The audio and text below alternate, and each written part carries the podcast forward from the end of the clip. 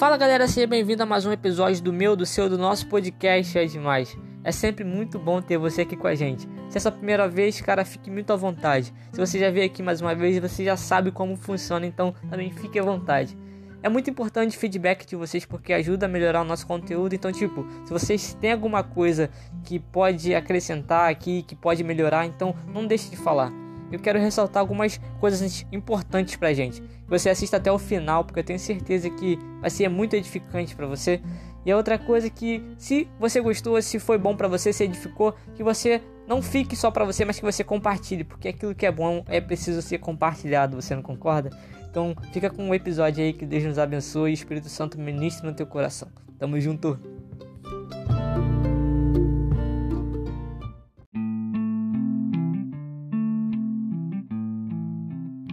Então vamos, galera, vamos para mais um episódio do nosso podcast. Hoje nós vamos falar sobre um dos caras que é, são famosos na Bíblia, um dos personagens famosos da Bíblia que é nosso parceiro, nossa, nosso fechamento, Davi. Ele tem algumas, alguns episódios bastante interessantes né, da sua vida. A gente também tem, por exemplo, a unção que ele recebe lá. A gente vê que Deus fala para Samuel: Olha só, Samuel, não vejo exterior, vejo interior. E Deus viu nele um coração sincero, um coração que era voltado a, a Deus. E aí ele foi ungido como o, o novo rei depois de Saul fazer uma besteira aí, uma vacilada. E aí, cara, a gente conhece a história também dele no embate com Golias e tal. A gente conhece, por exemplo, a história também do adultério dele, desse erro que ele acabou cometendo. Só que eu não vou falar nenhum desses episódios hoje. Eu vou falar de um episódio que chegou, cara, para mim no momento correto Acho que a gente vê isso na vida de Davi também na nossa vida. Algumas coisas acontecem, algumas não, todas as coisas parece que acontecem no momento certo para o nosso amadurecimento. É disso que nós vamos falar hoje. Nós vamos falar sobre o episódio que aconteceu com Davi enquanto ele estava fora da galera lá do povo de Israel. Ele estava com os filisteus. O que aconteceu? Davi ele foi lá, teve um embate com Golias, venceu, caiu na graça da galera e tal, e caramba, ele foi se aproximando de, do rei, da galera lá, da liderança. Só que um dia eles descobriram que Davi tinha sido ungido para ser rei. E aquela parada, né, cara? Pô, Saul sabia que o cara ia tomar o trono dele. O que, que ele fez? Olha só. Eu sei que o cara é o próximo.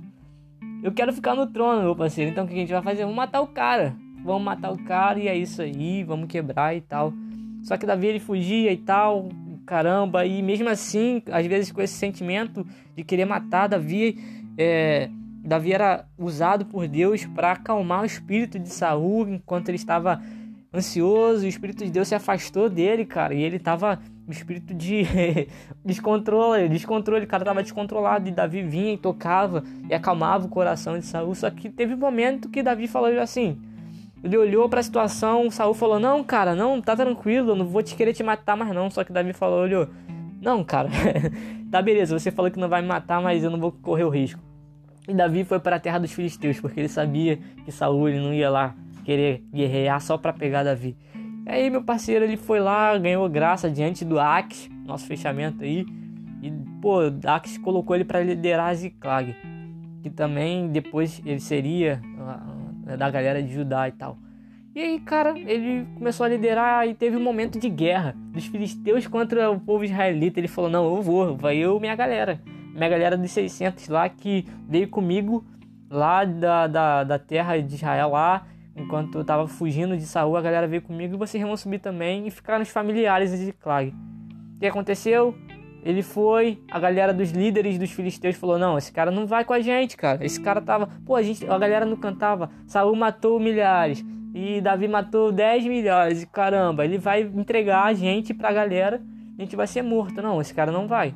A Yaques foi lá, pediu para ele voltar. Nesse meio tempo que ele foi e tal, e, e, e ficou lá. E quando ele voltou, cara, o que aconteceu?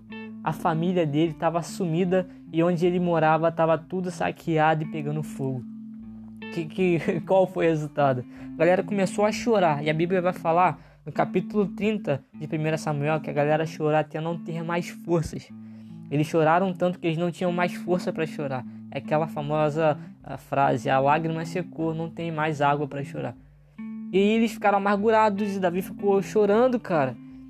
E chegou um momento que a galera falou: Olha só, isso aí é culpa de Davi. Ninguém chamou ele pra ir batalhar lá, meu parceiro. Ele, pô, tava geral aqui tranquilão. Ele foi lá, quis ir pra guerra, teve que voltar. Então vamos apedrejar esse cara porque a culpa é dele. E Davi ficou bolado, ficou triste porque a galera queria matar, né, cara? A galera queria matar ele. Só que Davi fez uma coisa. No versículo 6 do capítulo 30, no finalzinho, vai dizer: Porém, Davi se reanimou. Só que ele não se reanimou qualquer coisa, não se animou, não criticando aqui, mas vendo o vídeo de motivação e tal. Ele se reanimou em Deus. Que Deus que tinha se manifestado em todos os momentos da história dele, livrando, ajudando, dando forças e direcionando em toda a sua história. E não é diferente com a gente, cara. Só querendo botar um ponto aqui. O Deus que tem nos ajudado durante toda a nossa história ele não nos abandona. A gente vai ver isso um pouquinho mais à frente. Aí ele se reanimou e falou: Não, Deus, na moral, eu quero ir atrás dessa galera aí, pô, me dá uma direção porque eu quero pegar e, e cara, libertar essa galera. Porque ele sabia que se eles ficassem lá, eles iriam ser escravos, se não mortos, pelos amalequitas que tinham saqueado tudo. E aí ele foi atrás e conseguiu pegar os seus parentes e tal. E cara, ele foi e lutou para que os seus parentes e toda a galera da, da sua galera voltasse para onde eles tinham sido tirados. E qual é a grande lição, cara, que eu quero trazer pra gente aqui, que Deus tem ministrado no meu coração? É que o por qual o motivo do, do amadurecimento? Por que amadurecer? A gente vai ver que esse episódio poderia ser o fim de um cara que foi um dos maiores, maiores não, um maior rei, né? Um dos maiores, o maior rei que iniciou lá e tal e que deu origem a, a Salomão e tal, que passou seu reinado para ele. Mas cara, ele conquistou muito. Davi ele conquistou muito por Israel. Meu irmão, poderia ser o fim desse cara se ele desistisse, sabe? O caminho do amadurecimento ele não é fácil. Ele não é fácil. Tem momentos que é complicado, cara. Que é difícil você prosseguir. Que é um, são tantas coisas que vêm para tentar te desanimar e para tentar te parar que às vezes você acaba se entregando como eles fizeram alguns nesse pequeno momento aí. Eles viram, caramba, o bagulho tá doido, não sei para onde eles foram, a gente tá sem direção, vamos nos entregar e ver o que, que vai acontecer. Vamos apedrejar o cara, vamos matar o cara e vamos reestruturar, não sei, vamos dar um jeito de recomeçar. Só que Davi ele lembrou das coisas que Deus tinha feito. Tem uma oração, cara, dele muito sinistra, lá no Salmo 139, que vai dizer o seguinte: olha só, ele tá falando para Deus: Deus, na moral, para onde eu vou, o Senhor tá? Tem um humorista que fala, né? Pra, eu tentei fugir de mim, mas para onde eu ia, eu estava. Então, é assim é o Senhor. Ele fala, pô, Deus, na moral, se eu for pro fundo do mar, ou se eu for pro, pro mais alto do céu, se eu for pro abismo, eu sei que o Senhor vai estar ali. Porque o Senhor está em todas as coisas, o Senhor é imenso, o Senhor é eterno, o Senhor tem todo o poder, e nós sabemos que o Senhor tem, é eterno, o Senhor tem todo o poder, o Senhor sabe de todas as coisas, está em todos os lugares. Ele tinha consciência disso, ele vai falar: Antes que eu fosse feito no ventre da minha mãe formado, o Senhor já sabia os meus dias, cara. Antes de eu ser formado no ventre da minha mãe, o Senhor já sabia o que iria acontecer. Então eu sei que, Senhor, na moral, Tu é brabo pra caraca, velho. E a minha história até aqui tem demonstrado o teu poder e a tua glória. Eu por isso que eu confio no Senhor. E aí, cara, aconteceu isso. Ele se reanimou no Senhor ele foi pra luta, ele foi pra batalha. E como resultado, ele conseguiu vencer e conquistar a sua galera. E qual é o, o que eu quero trazer pra gente aqui entender?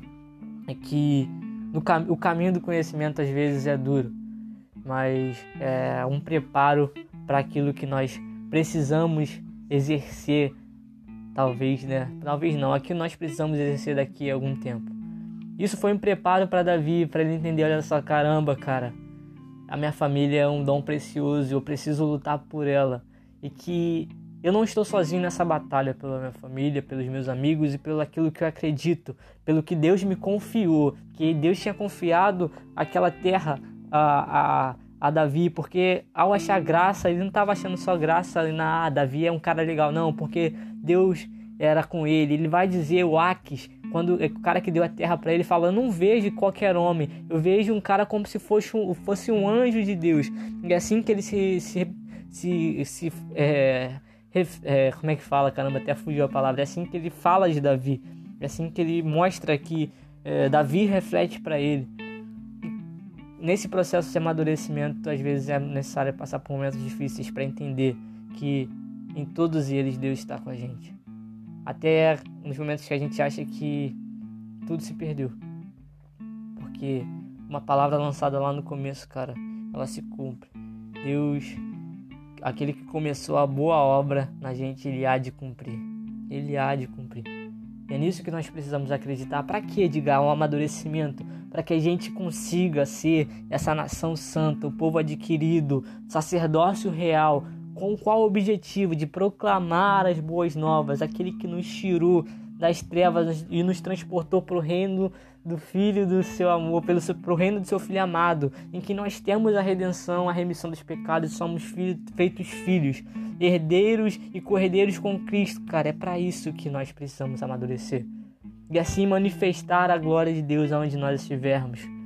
Davi, ele foi participante do, da linhagem de Jesus Cristo, cara. Ele foi um, um cara referência, um cara referência na linhagem de Jesus.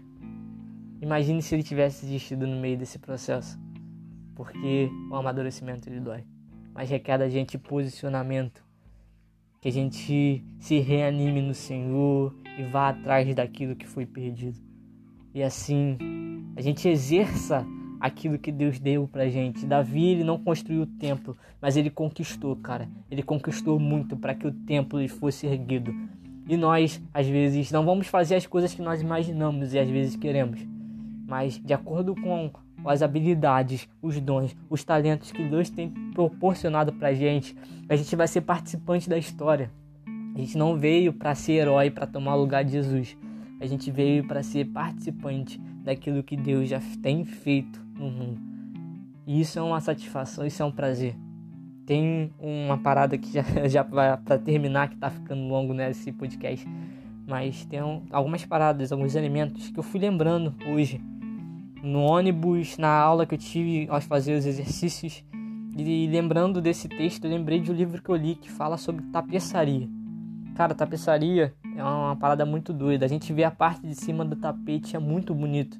Ainda mais se é feito com material bom. A gente vê, caramba, maneiro. A gente, só que a gente não, às vezes a gente não sabe o trabalho que deu para fazer. E se a gente virar a tapeçaria, a gente vai ver que atrás é cheio de linha amarrada, cheio de coisinha que às vezes não faz muito sentido pra gente, só que do outro lado a gente vê uma coisa muito top. Esse é o processo de amadurecimento. Cara, o que tá por trás são todos os processos que a gente passou e que a gente tem passado e vai passar. E eles contribuem para que a glória de Deus seja manifestada da parte de cima. Às vezes as pessoas podem não ver o seu processo, eh, as coisas que você teve que abrir mão e os momentos de dificuldade.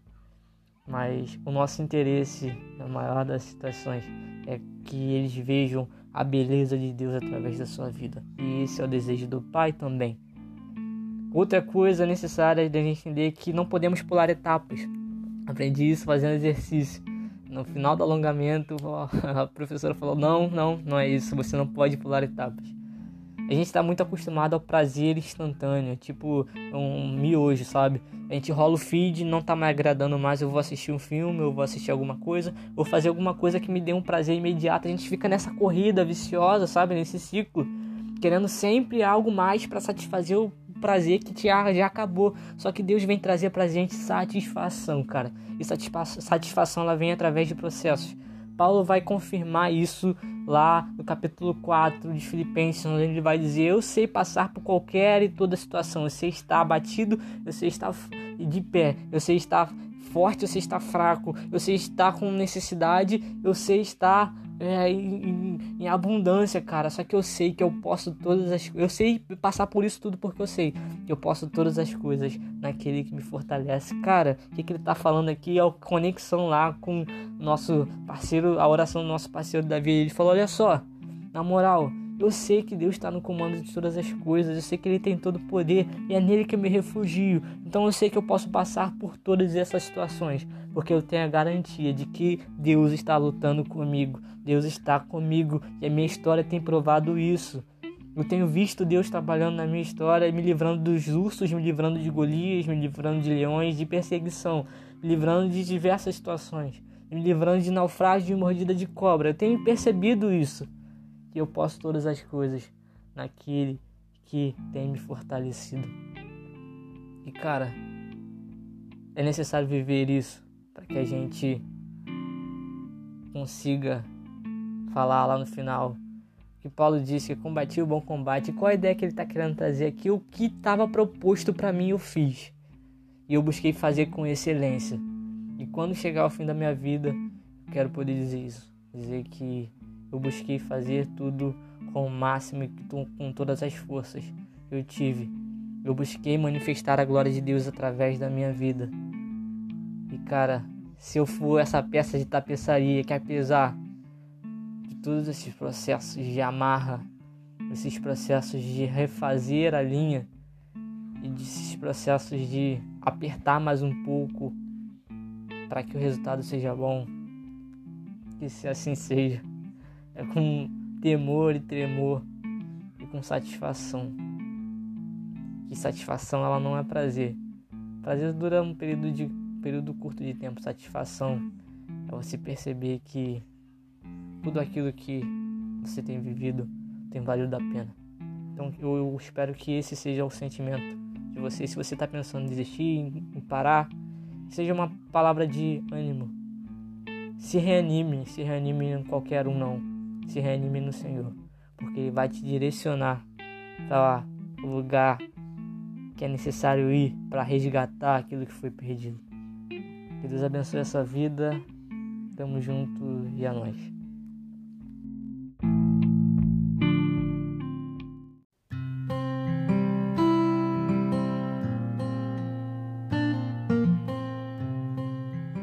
E assim terminamos o nosso episódio. Eu tenho certeza que foi abençoador. Eu tenho buscado transmitir aquilo que Deus tem tocado no meu coração, no coração das pessoas que estão próximas e fluir isso para vocês, compartilhar para que vocês sejam também edificados como a gente é mutuamente. Então, se você não assistiu os episódios anteriores, eu recomendo. Eu recomendo também você compartilhar com seus amigos. Não demais que Deus abençoe essa semana, o seu dia. E como eu sempre digo para vocês, compartilhar isso é maneiro, é top, é demais.